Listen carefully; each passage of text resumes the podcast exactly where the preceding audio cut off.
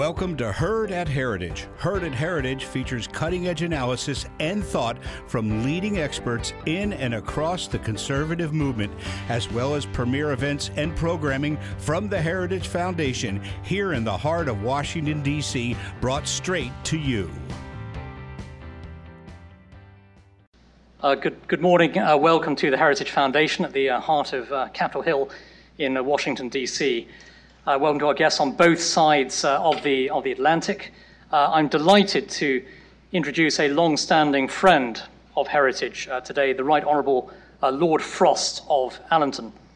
Uh, David is a principled Thatcherite conservative who has played a key role in shaping the course of British history with his pivotal role on Brexit. my former boss, Margaret Thatcher, firmly believed that the United Kingdom would be far better off as a sovereign nation outside of the European Union. David was instrumental in making that vision come true. Lord Frost began life as a professional diplomat, but entered the political fray as Prime Minister Boris Johnson's chief negotiator for EU exit, and subsequently as minister in his government responsible for EU relations. He delivered Britain's exit from the EU against the odds and negotiated the trade and cooperation agreement with the EU in 2020. He resigned from the government last December to protest plans to introduce a further coronavirus lockdown. Uh, Lord Frost is now a columnist for the uh, London Telegraph, a, a, commentator, and a senior fellow at Policy Exchange, the UK's leading think tank. Uh, we're honoured and delighted to host Lord Frost at Heritage today. Thank you very much.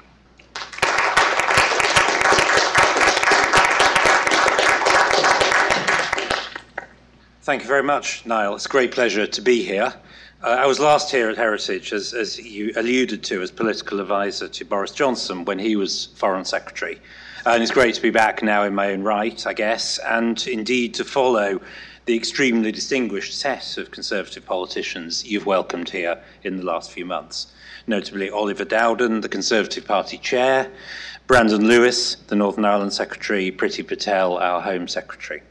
Their presence here symbolises the very close ties, personal and intellectual, that exist between our politics and our thought worlds in the US and the UK. They're also a tribute to the huge role that Heritage and you personally, Nile, here at the Margaret Thatcher Centre have played in this. You're doing a great job and long may it continue. Thank you.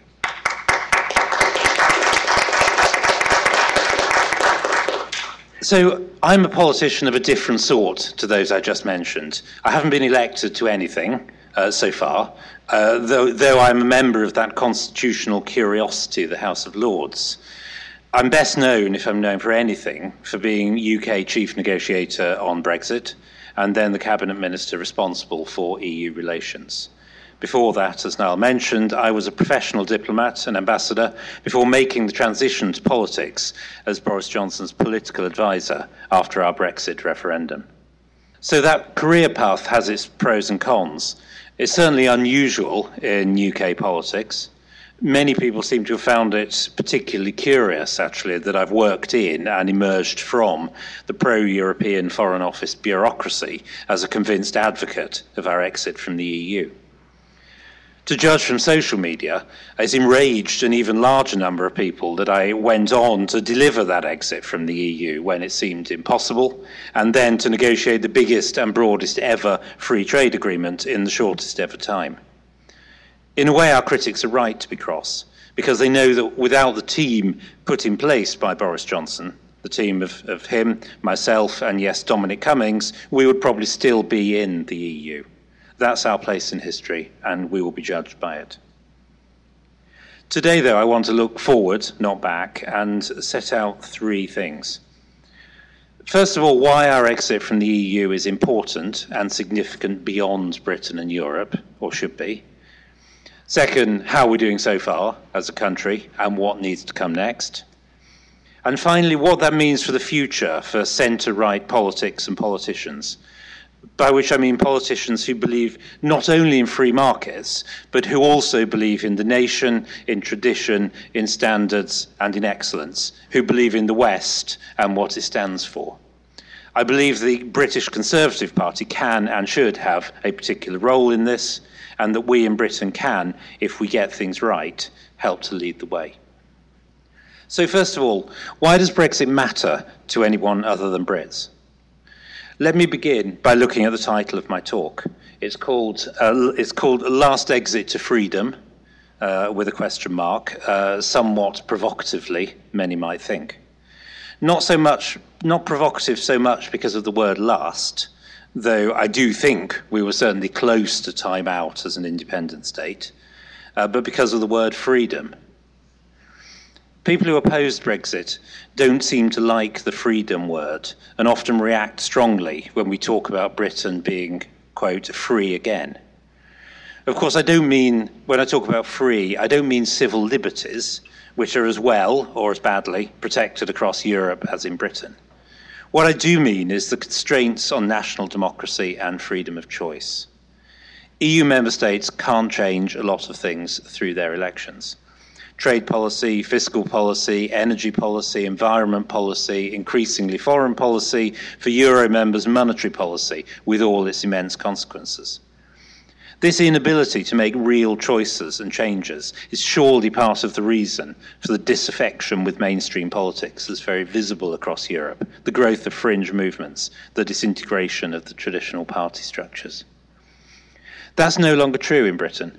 For better or worse, we can now change everything again. British elections mean something. Our culture of vigorous, indeed aggressive debate can find a proper outlet. I don't think it's coincidence that fringe movements have never got established in Britain, that the British party structure remains the traditional one, and that that structure came closest to collapsing when the British government seemed at its most ineffectual in early 2019. There's a second point to my title some of the older amongst you perhaps uh, might suspect, and rightly so, uh, an allusion to Hubert Selby Jr.'s famous, indeed notorious book from the late 60s, Last Exit to Brooklyn.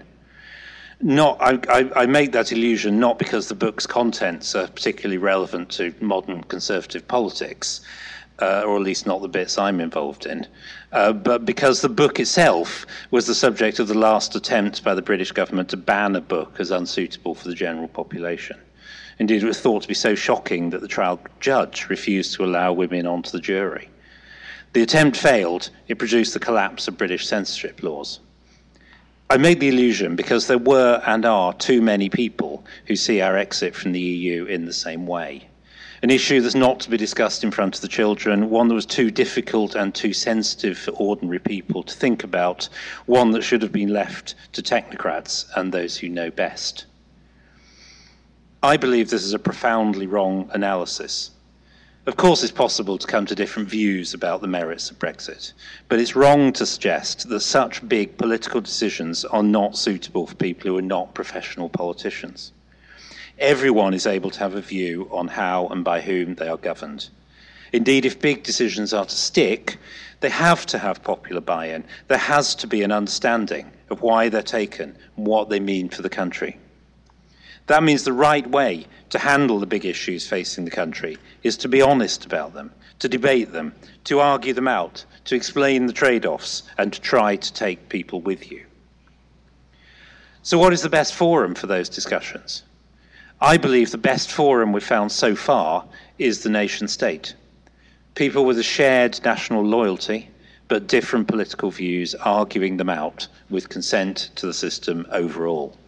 Nation states are the best way we have found to manage our affairs as human beings and to achieve collective decision making within a single political community. Successful countries tend to be successful nation states. This formula has been fundamental to Western success. The consistent denigration of the nation state in favor of a vague globalism or internationalism, or a very much less vague and more intrusive European ideology, has created political disaffection. As politics has got more distant, it becomes harder and harder for the average voter to make choices that affect their own lives. Worse than that, because human beings want an identity, if they can't have one that's based around a nation, they will retreat to other forms of identity politics instead. And if we're not careful, this is going to turn all our politics into a zero sum exercise of group rights, more reminiscent of the worst parts of the developing world than of the formula that made Western success possible. This is why Brexit matters. It was fundamentally about democracy. The determination that, as far as possible, decisions that affect Britain should be taken in Britain. It was a vote to recreate in Britain the democratic nation state, with all the freedoms, all the opportunities, all the challenges that go with that. That's why its significance matters beyond our borders, and why it should matter particularly here to our friends and allies in the US, uh, at least to those who still believe in the special role for the US as leader of the West. Brexit is, or should be, the first sign of a potential renewal of self confidence in the West. It's not a throwback, as so many see it, it's a move forward. It's the renewal of the formula that made the West successful in the first place democratic states deciding their own affairs domestically, defending their security together against external enemies. Of course, this great renewal, if we get that far, won't just happen naturally. We have to make it happen. So, how are we doing? Is post Brexit Britain delivering on these grand promises? The honest answer, I think, is that the record is mixed, but I think fair to say also beginning to improve. I want to make four points in this context. First of all, it's crucial to understand, it follows logically from what I've said, that Brexit is not an end in itself. Leaving the EU is a door, a gateway through which the country must pass to emerge in the light of freedom, and thereafter is up to us. Unfortunately, the titanic effort it took to accomplish our exit from the EU, followed immediately by the pandemic, of course, has encouraged too many politicians to slump back into their old armchair and say, that was enough for now, we'll do the rest later. Second, we have not, of course, entirely escaped the EU's orbit, and that is having an effect. This is most obviously true in Northern Ireland, where the EU, knowing we had no walk away option in the negotiations because of the actions, unfortunately, of our own parliament at the time, has insisted that Northern Ireland must be treated as if it were quite simply part of the EU customs union and single market for goods, regardless of the protections and balances in the famous Northern Ireland Protocol. The effect has been to inhibit energetic deregulatory action by the British government for fear of widening the regulatory gap with Northern Ireland, and to put the Belfast Good Friday Agreement, the foundation of peace in the province, onto life support. The protocol arrangements could only have worked with delicate handling, but they have not had it. Unless the EU now agrees to renegotiate the protocol, and uh, we have apparently been told this morning that will not happen, uh, I think the UK government will have no option but to act unilaterally to correct its weaknesses. I know the administration here is following this closely. I urge them to be cautious in what they say and what they do. Uh, honestly, I'm not convinced the niceties of Northern Ireland are well understood by this administration, and I hope they will think hard before telling a friendly government how they must act to protect the unity and territorial integrity of their own country. Third point our record as a government uh, in the UK, the government's plans on economic reform are, I think, mixed. We haven't yet moved decisively to remove some of the most egregious EU legislation that we argued against quite often when we were a member state, though there are some signs this might be changing in this week's Queen's speech. And finally, fourth, our record on foreign policy and defence. This is the area where many Brexit skeptics argued we'd find it the most difficult to make a difference as a country. In fact, it's arguably the area where our record's the most positive, the area where a new direction has been most clearly marked. We decided a year ago to push up defence spending to well above the 2% target, and I'm sure it will go further. We have shifted our policy significantly on China, though arguably there's further to go, and we've put in place a generous policy towards Hong Kong refugees recognising our historical responsibility. The AUKUS arrangements show that we still bring strengths and capabilities to foreign and defence policy that others do not. And most obviously, and recently, we got Ukraine right earlier than most, judging correctly that arming Ukraine would make a difference to the outcome. And with our Central and Eastern European friends, we have spoken up most clearly about the principles involved, in contrast to the equivocation that sometimes comes from elsewhere. The agreements we reached with Sweden and Finland yesterday show that British policy and British capabilities still matter. Supporters of Brexit always argued that in this area, the gain from being able to act decisively around clear principles and to lead and encourage others would outweigh the loss of influence on the EU's collective policy. I think this has been amply proven. We've not had to spend endless hours in the EU's foreign policy and energy councils seeking vainly to persuade others. We have simply acted, and very often others have followed. Where does this leave us looking forward? In particular, what does it mean for the Conservative Party in Britain, the party of Brexit, and the party that stood for the firmest free market and Atlanticist principles in the past? Are these principles still relevant today? And if so, how do we take them forward? I believe they are still relevant. Indeed, it's time to renew our commitment to solutions that have worked in the past and which have made the West economically, politically, socially successful. But in so doing, we must be honest about the situation we find ourselves in. It's common to all of us in the West. The whole Western world has slid into a degree of economic dysfunctionality. Although the symptoms are different in different countries, the underlying problems are the same and have the same cause. We have historically low growth, low productivity, a decline in inventiveness and innovation, and very often a mentality that's about acquiescing in these problems rather than solving them. The economic policy errors that followed the financial crashes of 2000 and then 2008 have produced durably low interest rates, a dysfunction in the working of the economy that's manifest in huge asset price inflation, hitting the young particularly, a squeeze on savers, too many zombie companies, and a mentality that government can be asked to bail out losers. More than that, our collective anxiety over climate change feeds the mood of miserablism and low ambition. For a decade or more, we've all been told we have to make sacrifices to save the planet, stop traveling, live local, eat less, stop eating meat, turn the lights out, stop being a burden.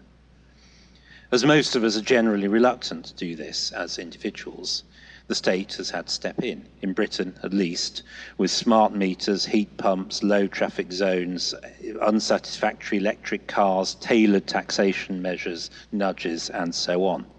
We've all got gradually used to this, so it seems normal to be hectored about the moral aspects of virtually every choice we make in our everyday lives.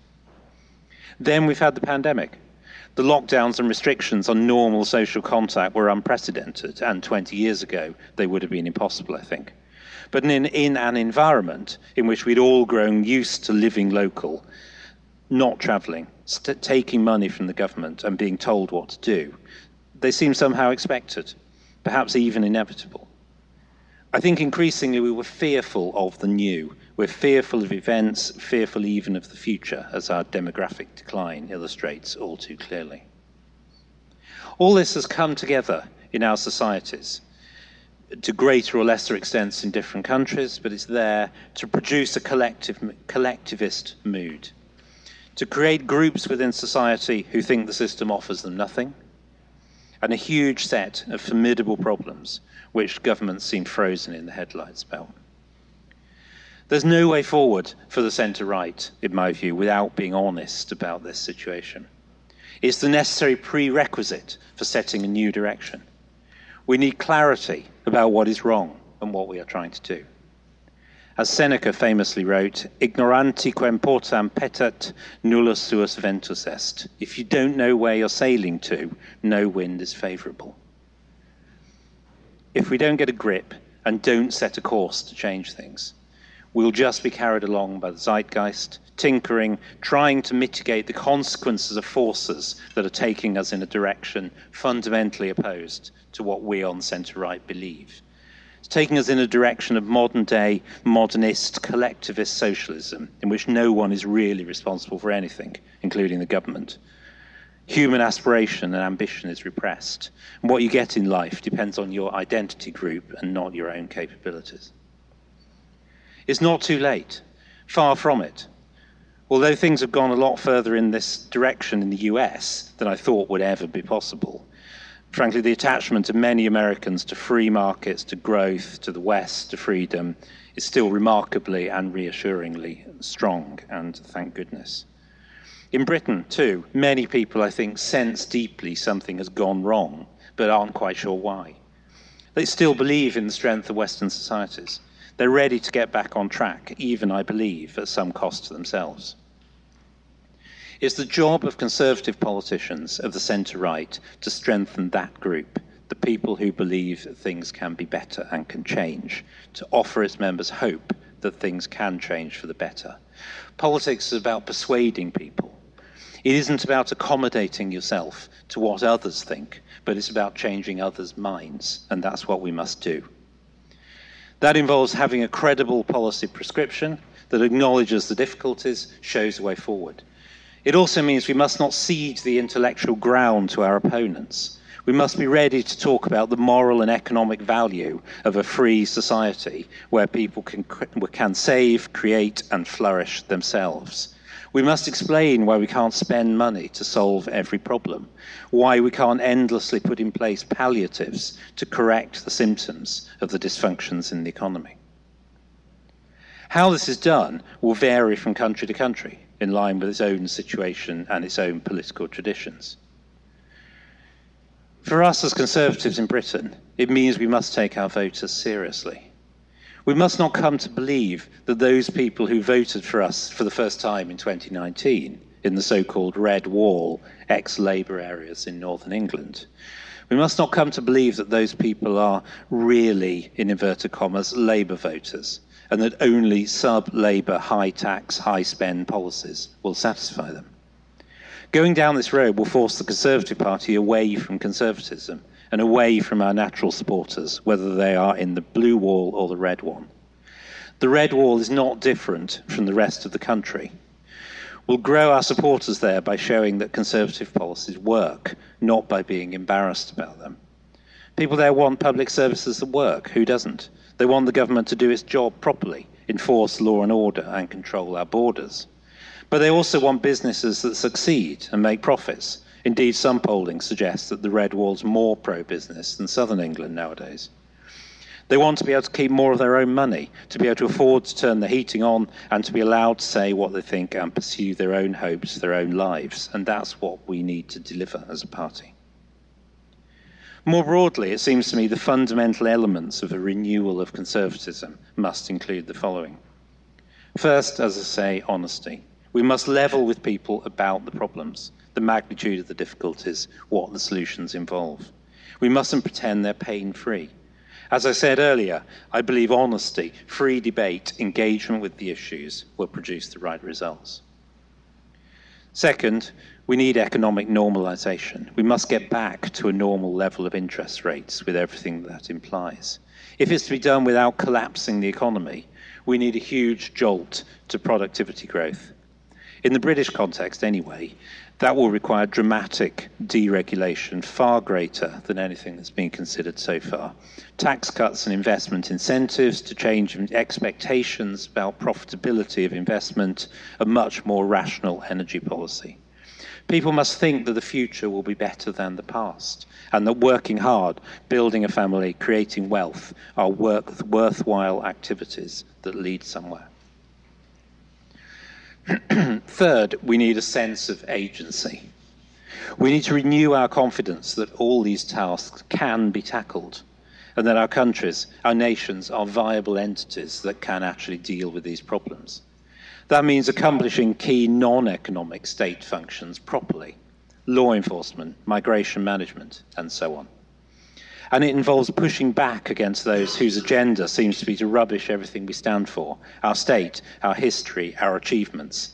Our nation state must be greater than any of the identities which make it up. Finally, and fourth, assertiveness. For all our weaknesses, the West is still very strong, as our collective reaction to the Ukraine war shows. We're right to stand up for justice and for right. Personally, I've been hugely struck by the sympathy for Ukraine's cause that's extremely visible all around Britain, and by the pride that many of us feel that our country has done the right thing in that challenge and is recognised for it. That, too, I think, that feeling is also a crucial part of being successful as a country. None of us, let's face it, felt great about the shambolic evacuation from Kabul. Let's not forget that Thucydides rightly said at the beginning of Western historical writing that states were motivated by a quote, fear, interest, and honor. Doing the right thing, honor, really matters. So, free markets, aspiration, self esteem as countries, facing difficulties rather than avoiding them, those are the routes to success. I believe Britain and our Conservative Party is well placed to lead the way down this road. Britain has never shied away from difficult challenges. Indeed, overcoming the impossible is almost part of our DNA. It's built into our history as a country. One reason we were collectively able to overcome the deadlock in 2019 and finally deliver on the decision of the referendum. Our highly adversarial political culture means we're used to debating vigorously, but also getting behind plans when we've made our mind up. And crucially, Brexit means we have the levers in our hands almost uniquely amongst European states, we can take for ourselves the decisions we need to succeed. The political task, in my view, for the next year or so, in the run up to the next British election, is to develop a proper plan for the full revival of the British nation state. That means making what is unambiguously necessary politically possible. It means taking people with us. And it means honesty, openness about the trade offs, and clarity about why the tough decisions are worth it. Pitt the Younger, Prime Minister two centuries ago, famously said after the Battle of Trafalgar that, and I quote, England has saved herself by her exertions and will, I trust, save Europe by her example. I would not be so presumptuous today about Britain's ability to show Europe the way. Many Europeans don't think, seem to think they have anything to learn from post Brexit Britain. But the EU has its own problems the existence of the euro means that many EU members face a particularly virulent form of economic dysfunction, one that's going to make economic normalisation peculiarly difficult unless they're really willing to grasp the difficulties and turn themselves into a genuine federal state. We shall see about that. But meanwhile, of course, we in Britain have other friends. You in the US, who believe in freedom, self reliance, and Western values, have huge battles to win as well, though I've no doubt you will win in the end. I hope, indeed, I know we'll be able to support each other, fight the intellectual battles together, and together put our countries onto a better path. We've done it before, and I'm confident we can do it again. Thank you very much.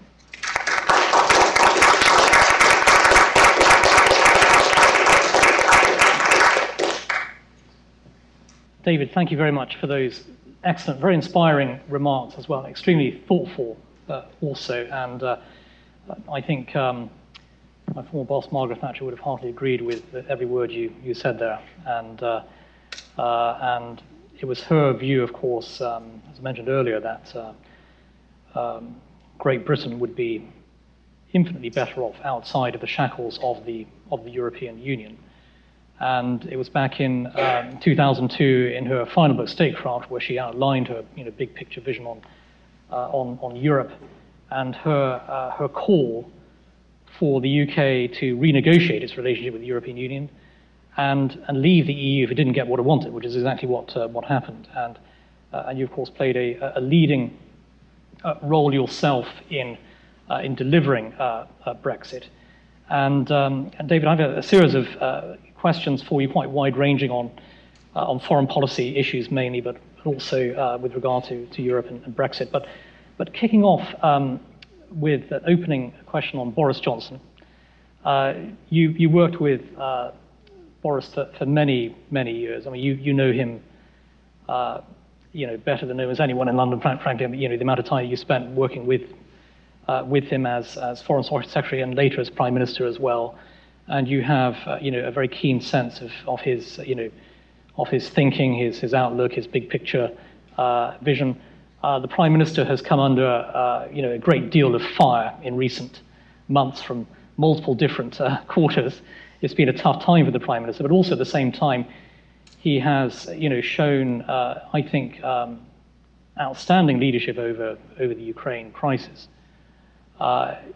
in many respects, he has been the most, most uh, sort of robust leader on the world stage in standing up to, to Vladimir uh, Putin. And so, at a time of tremendous pressure, uh, you know, Boris Johnson really has stepped has stepped forward, and he's won a great deal of uh, admiration here in Washington from uh, from some quarters who, are, you know, who have not been necessarily, uh, you know, supporters of Boris in the past. One thinks of, um, you know, some figures in the, even in the Biden administration who have acknowledged that uh, Johnson's role over Ukraine has been, you know, absolutely outstanding. So um, the opening question is, uh, with regard to, to, Boris Johnson, is he the right man to be leading the Conservative Party, Great Britain at, at, this, at this time?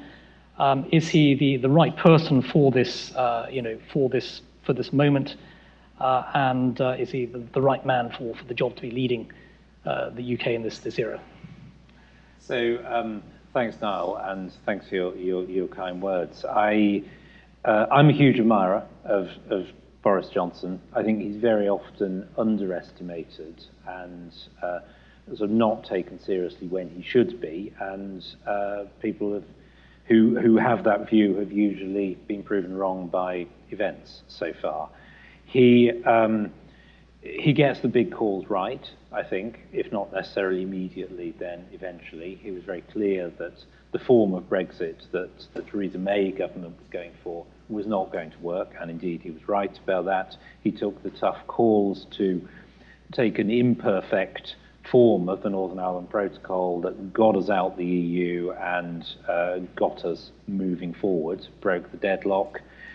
On the pandemic, um, albeit with a bit of encouragement um, from, from, me uh, resigning in protest, amongst other things, I think, um, uh, he got the right call on um, not locking down again looking at the evidence, seeing that it wasn't necessary uh, over the last winter, and as you say, he's got it right on the, the Ukraine.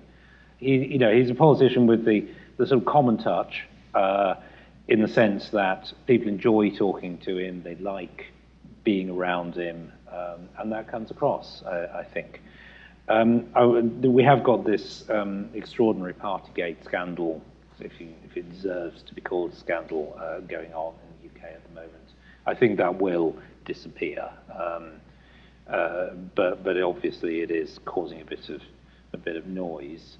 Um, I think last comment really is that um, you, know, you need in the ideal world you would have a prime minister who can do everything. In the real world, no human being can do that. The question is, can the leader do they know their weaknesses? Can they compensate for them? Can they find ways of getting the right kind of support to deliver it? I think generally it has done that. I think we are, um, as I said in the speech, though, drifting a bit on economic policy. Um, and we're going with the zeitgeist rather than challenging it. And I think that's where, if we're to succeed and be re-elected, we need we need a bit more sharpness and a bit more tough decision making on that. Yes, yes, and. Uh, uh, perhaps a, um, a, far greater focus on Thatcherite um, uh, traditional conservative uh, policies for uh, for the uh, for the conservative leadership. I think so. I mean, we know what um, we know what makes countries successful. It's, it's low taxes, it's allowing people to get on with their own lives, it's free markets, it's uh, intense competition on your own market so that everything continues to improve. And we know that it works everywhere, we just need to get back to it. Yes, exactly. Heartily agree with those sentiments there. Uh, and uh, on the issue of, uh, of Ukraine, um, with Britain's leading role, and if you contrast the, the role that the UK has played uh, with that of, you know, the, the weak-kneed um, Germans, for example, or, uh, uh, or dare I say the French, not being very impressive over the Ukraine issue, um, could Britain's leadership role have been possible without Brexit? How important has Brexit been to this sort of resurgence of British leadership on the world stage, a much more self-confident Britain? Uh, and uh, you know, some are referring to you know Boris Johnson as the, the leader of the free world and, and not Joe Biden at the moment. So, um, what's the relationship between Brexit and British leadership right now over Ukraine, but also more broadly in Europe and on the world stage? So I, I don't think it would have been possible without Brexit. Of course, um, in theory, the EU treaty um, allows independence for member states in foreign policy when they think they need it. In practice, of course, it doesn't work out like that. There's all sorts of pressures that are exerted and all sorts of needs um, to work within the institutions. The means just doesn't work like that in practice. You spend your time debating things internally, not looking at the outside world. Um, and your policies lose a bit of sharpness for, uh, for that reason. I think we obviously have an incentive to, to show what, what Britain can be done. I think our political culture supports it. But I also think that uh, you know, the ability to act quickly, to think quickly, to speak out in public quickly without having to kind of agree it with everyone, that is really important. A lot of foreign policy is about that. It's about words, it's about leadership, it's about trying to bring people with you. And I, I, I just don't think that that would have been possible. And empirically, if you look at the last 10 years before Brexit and our foreign policy record, I just, it just didn't happen that much. It's, it's already visibly changing. Yes, it, it does very much look like a new, new era for Britain, a, a far more positive era of British uh, leadership. And that's certainly, I think, you know, the increasing view from this side of the, you know, of the Atlantic. And uh, um, you know, Washington is really taking note, I think, British leadership right now. It's, it's very impressive. Um, with regard to the future of the, of the European Union, uh, and, and, you spent uh, many, um, as we said, tortuous uh, months negotiating with the, with the EU, and I'm sure you're, you're glad you left that behind now. Um, and, uh, uh, but with regard to the, you know, the big picture, um, it strikes me that there are two different visions for the future of the EU at the moment. You've got the, you know, the Macron vision of a sort of European federal superstate.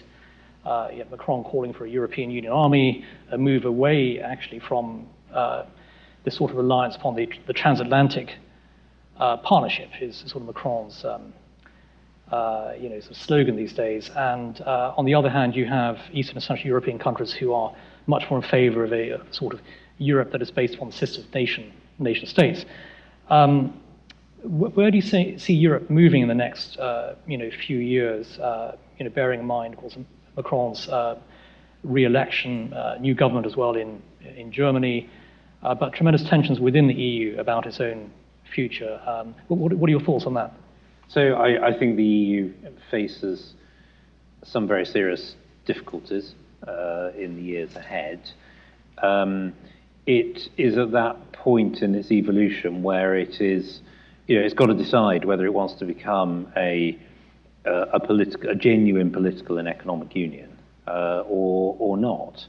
And um, if you look at this this conference on the future of Europe that's just finished, obviously the the sort of European clerisy, the the intellectual class, want another big leap forward, abolish the vetoes, all this kind of thing, European army, and, and so on. That's already uh, got sort of counter letter from a dozen or so member states saying we're not sure we, we want that. So I think these debates are as live as they've, they've ever been.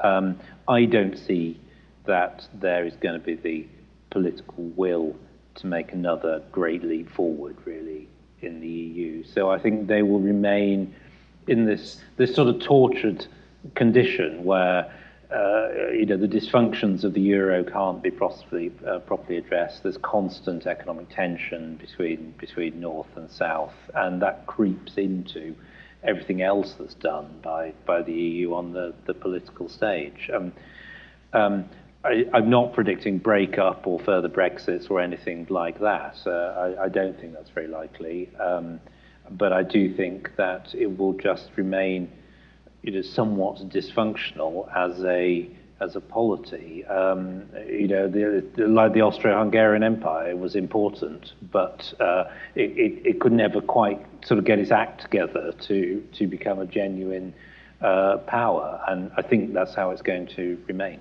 Yes, yes, and uh, and on the subject of. Um, you know, Macron and, and Brexit, and, and uh, the French president has consistently been a thorn in Britain's side over uh, over the Brexit issue. And he has relentlessly attacked uh, Brexit and, and, attempted to undermine it, I think, in many, uh, in many uh, respects. Um, and he, he's also made some very controversial comments the last couple of days, talking about why the West should not be humiliating Vladimir Putin. And of course, this set off alarm bells, I think, on both sides of the, of the Atlantic, and, and that sort of classic sort of French, you know, uh, uh, statement there. Um, and uh, do, do, you think that uh, you know Macron is is going to continue to be a big uh, problem for the, for the UK on, on, the, on the Brexit uh, front. And he seems to be really, in a way, ob- obsessed with, with, with, the Brexit issue and, and, and, making life as difficult as possible for, for Brexit Britain. Yeah, I mean, it's, it's very hard to know. I think, uh, you know, obviously he's just won the election. Um, I, I, I, was always a bit of a skeptic that that would really change anything much, and so far, I think that's been proven right. I, I mean, a lot of committed Europeans who believe in the European um, ideal simply cannot see the logic of Brexit. You know, they think it is you know, inevitably damaging, inevitably self-harming. They don't engage with any of the trade-offs around it that that produce the results, and so they they they have no compunction in kind of doing things that makes Britain's life difficult because it seems like that's the natural order of things as a result of the decision we took. So I think we will will undoubtedly see more of this. At the same time, real life gets in the way. Uh, real things have to be done um, on Ukraine and elsewhere, and um, you know, we've often gone through periods where relationships with the French have been absolutely terrible, and then you come back and we have a few good years, and then you have another terrible few years. So I think one, one should also be kind of philo- philosophical about this. These things work themselves through. And when all said and done, Britain and France are the two big military powers in, in Europe. We're the ones who can do things when we choose to. And, um, it, you know, it, it is a pity. Macron's remarks about Putin, I think, are a, are a pity. Um, and um, you know, the, I, am sorry, they seem more willing to humiliate us than the Russians, really. Over yes. That's the, the problem. That, uh, yeah, tends to be the French uh, French approach generally. Um, and um, a couple of questions on the uh, on the Northern Ireland uh, front, which um, looming large, big issue, both sides of the of the Atlantic. Uh, the U.S. president is weighing it again over Northern Ireland. In fact, he just weighed in yesterday. And um, we've seen ongoing negotiations between London and Brussels with regard to the Northern Ireland Protocol. Uh, the Foreign Secretary Liz Truss has, has made it clear that British patience is running out after uh, months of EU intransigence over this over this issue and the EU's refusal in any way to uh, basically negotiate. Uh, I think in you know, in good in good faith or to make any kind of uh, you know compromise at all with, with the UK and and the British government is now indicating uh, projecting a far tougher line uh, and the possibility of unilateral action over the protocol and uh, the possibility of invoking Article 16. Um, in your view, what exactly should the British government be doing uh, right now over the protocol? is the protocol now dead in the water, do you think? Uh, and um, uh, is the British government, uh, you know, adopting a strong enough position over this issue? So I, I think the protocol is, um, I wouldn't quite say dead in the water. I think it it needs changing or replacing. That is obvious now. Um, it didn't have to be like that. Uh, it could have been handled in a different way by the EU over the last couple of years, but it, but it hasn't been. And uh, so we are where we are. I still think the best way forward would be to negotiate a different kind of protocol that works with the realities of the situation in, in Northern Ireland. That's what we put forward last year. But, but unfortunately, we've had you know, as, as, we say in Britain, computer says no the whole time. that uh, you know, it can't. Yeah. The, the, treaty cannot be right. changed, and uh, I think we've reached the end of the road on that in yes. the last week or so. So um, I think the government's got no choice but to act unilaterally. Uh, the protocol's clearly undermining the the Belfast Good Friday Agreement. Uh, the, the institutions are not workable. They only work on the basis of uh, the, the both communities in Northern Ireland buy into the arrangements. And at the moment, the protocol has destroyed consent amongst unionism for these arrangements. And you can't carry on like that. It's, yes. it's fundamental. The British government must be able to govern its own country. And we are getting to a point where that is becoming difficult again in, yes. in Northern Ireland. So it must act um, if they choose to bring forward uh, legislation, then uh, I think that's the right thing to Right. do uh, for the unity of the country. Yes. And I, I hope everybody will support them, and I hope they'll show the determination to see this through. As I alluded to in the, uh, the, the speech, that I know the administration are looking at this very closely. Um, I, um, as I said, I'm not convinced the niceties are well understood. I think there's, an, a, a, you know, a, I, I guess I, I get sort of slightly frustrated when um, we are told by a third party, albeit a very important one in this, this context, how to manage these issues. You know, it was our country that uh, faced the uh, faced terrorism, faced um, uh, the troubles. I'm old enough to remember having to sort of check under my car every morning as a diplomat before I went to work, and you know most people were very affected in one way or another by this. So we don't need lectures from others about the peace process and the Good Friday Agreement. We're well aware of this, and nobody wants to go back to it. And in the end, it's, it's got to be our judgment about what is needed to preserve that agreement and preserve the unity of the country and the, the consent of everybody in Northern Ireland for these arrangements. So I think we've just reached the end of the road, and we're going to have to act, I think. Yes, um, very important points. I mean, this is really an issue of British sovereignty, um, British self-determination, the future of the Union. Uh, and uh, I do find it extraordinary that you have some, you know, politicians here in the United States who, uh, some of them openly backed the IRA and, and, you know, its terrorist activity in the past, now, you know, lecturing Britain over, you know, the Northern Ireland uh, Protocol and making all sorts of manner of, of you know, in, interventions on this. And uh, um, without a doubt, the, you know, the protocol in existing form poses actually a major a threat to the Good Friday Agreement, uh, and with, with zero support from the from the unionists for the for the protocol, uh, and um, uh, and just on the on the on the issue of of uh, uh, you know Joe Biden, you know Nancy you know Nancy Pelosi and uh, and their interventions on this, and they- they've also brought up the issue of the the U.S. UK uh, trade deal actually linking um, a trade agreement between the world's largest and fifth largest economies directly to British action over the Northern Ireland uh, Protocol, which, which also strikes me as a direct intervention in British, British affairs. And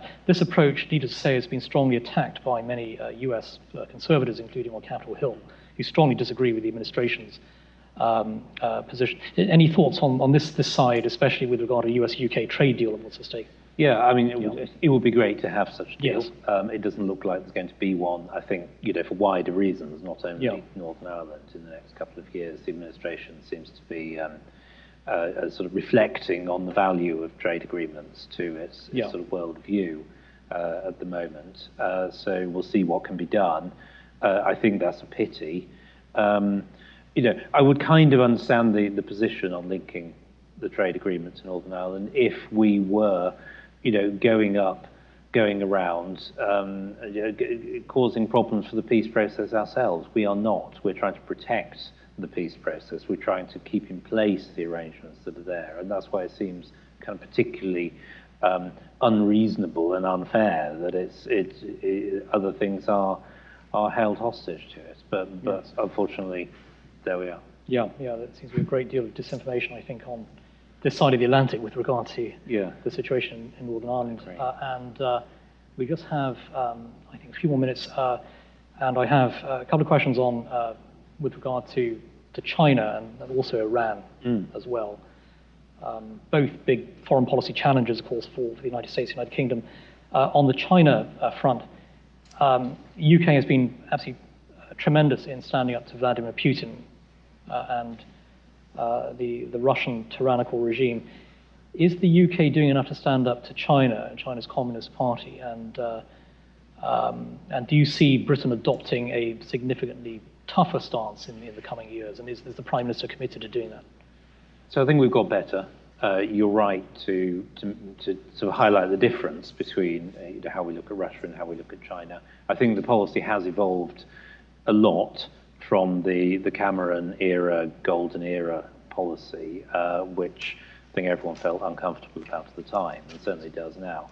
It has evolved to a more robust position. We've done things like um, you know, take Huawei out of our putative 5G systems and, and so on. And I think there's much less starry-eyedness about Chinese investments and Chinese motives and so on. Having said that, I don't think we've gone far enough yet. I think we need to do more to disconnect ourselves from more aspects of the way the Chinese do things. Um, uh, you know, we don't, you know, we should be alter- looking for alternative suppliers than China for, for many things. Um, I think, uh, you know, in common with most Western countries, I think our, you know, many of our, much of our establishment is to some extent compromised on this, this issue. The, CCP has a lot of, of influence, and we, again, we just need to get serious. Uh, you know, the, the, the China is um, hostile to what we stand for, or the CCP is hostile. And um, we must not get ourselves into a position where we're dependent on them. I mean, we, we've surely seen from the last few months what happens if you get key products in the hands of your your enemies. And we, you know, China's a lot more powerful, and we really must uh, avoid getting into this situation in future. So I would like to see us going a bit further. I think we're on the right direction, but there's a bit further to go uh, before we are in a good place. Uh, excellent points, uh, uh, David. And, and, and, a final question, actually, with regard to the Iran nuclear deal um, and the negotiations taking place right now with, with the Iranian regime. Um, in effect, the world's you know, biggest state sponsor of terror, although one could argue that the Russians also actually qualify for that label right now. Uh, and uh, Iran nuclear um, dual issue is, is, a big political issue in the United States, intense interest in, in Congress over this. Uh, and uh, the Biden administration has come under very heavy fire over its stance. The, the Biden presidency is committed to reviving the JCPOA or in, implementing a deal that's very similar to it. Uh, and this is strongly opposed not only by uh, Republicans in Congress, but also by many Democrats as well. So uh, there's, bipartisan, I think, opposition to where the, the administration is. Uh, and there's also the issue of, of um, you know, the US, UK, EU um, partnering with Russia to get this deal done, uh, while the Russians are carrying out uh, horrific uh, uh, crime, war crimes in, in Ukraine, massacring civilians, um, basically carrying acts of you know, genocide, ethnic cleansing. And yet the Biden presidency is partnering with Moscow to get a deal with Iran, uh, which, uh, which strikes uh, many of us here as absolutely outrageous. Um, it, do you think that the British government, uh, bearing in mind there, there are now uh, there are many MPs, conservative MPs, speaking out publicly on this issue against doing a deal with Tehran, uh, there, there are some divisions within the cabinet on this issue. Is there a possibility that the prime minister may uh, may decide to move away from the U.S. position uh, and and adopt a, uh, a different British stance on this, which is that there has to be a you know perhaps a completely new deal done with Iran that is entirely different to the JCPOA. In fact, I think uh, Boris Johnson was talking about this a few years ago when President Trump was uh, was in office, and so he has actually already you know mentioned this this possibility. Do you think that's a realistic prospect right now with, with, with the British government? So I, I, my honest answer is no. Um, I, I, regret that because I think we should be, be doing something different on this. But, uh, but I think the, the British kind of foreign policy class, with a few exceptions, is, is very invested in the, the Iran process. And I don't know how many the audience um, remember the great British film Bridge on the River Kwai, but the, the plot of this is there's a British soldier who's taken captured by the Japanese, and he and his team are told to build this bridge over the River Kwai. And um, he gets so invested in this project that when a British sort of sabotage team turns up to blow up the bridge, uh, he tries to stop them doing so because he's he's become so invested in the project of the bridge, he's forgotten the bigger picture and what he's there to do. And I think this Iran deal has become a bit like that bridge on the River Kwai for a lot of people. We're, we're just determined to do this deal, whether it makes sense or not. However many uh, kind of convolutions it involves us in, you know, working with the Russians supposedly to to make it to happen. I think it just does not make sense anymore. We need to stop. I think the, the, the Trump policy of deterrence, targeted aggression, very firm pushback and sanctions, I think, have more effects, and I think will have more effects in the future. I think the idea the Iranian regime can be talked into doing something that's not in its interest feels like a fantasy to me, and sooner we stop believing in the fantasy and put something else in place, uh, the safer we'll be. Uh, great, uh, great remarks, um, uh, David. Fully agree with you. We need a totally different approach on the on the Iran front, an approach that projects strength and resolve rather than you know appeasement. and um, Lord Frost, th- thank you very much for joining us. We're unfortunately out of time. It's been a tremendous discussion, a wonderful speech, a very inspiring speech, and also a very wide-ranging, in-depth discussion. And I think we've all greatly benefited from hearing your, your views. And uh, thank you as well for your, for your leadership in, in the United Kingdom uh, and for all you do to advance uh, you know, conservative uh, you know, ideas and, and principles. Uh, th- thank you very much, David.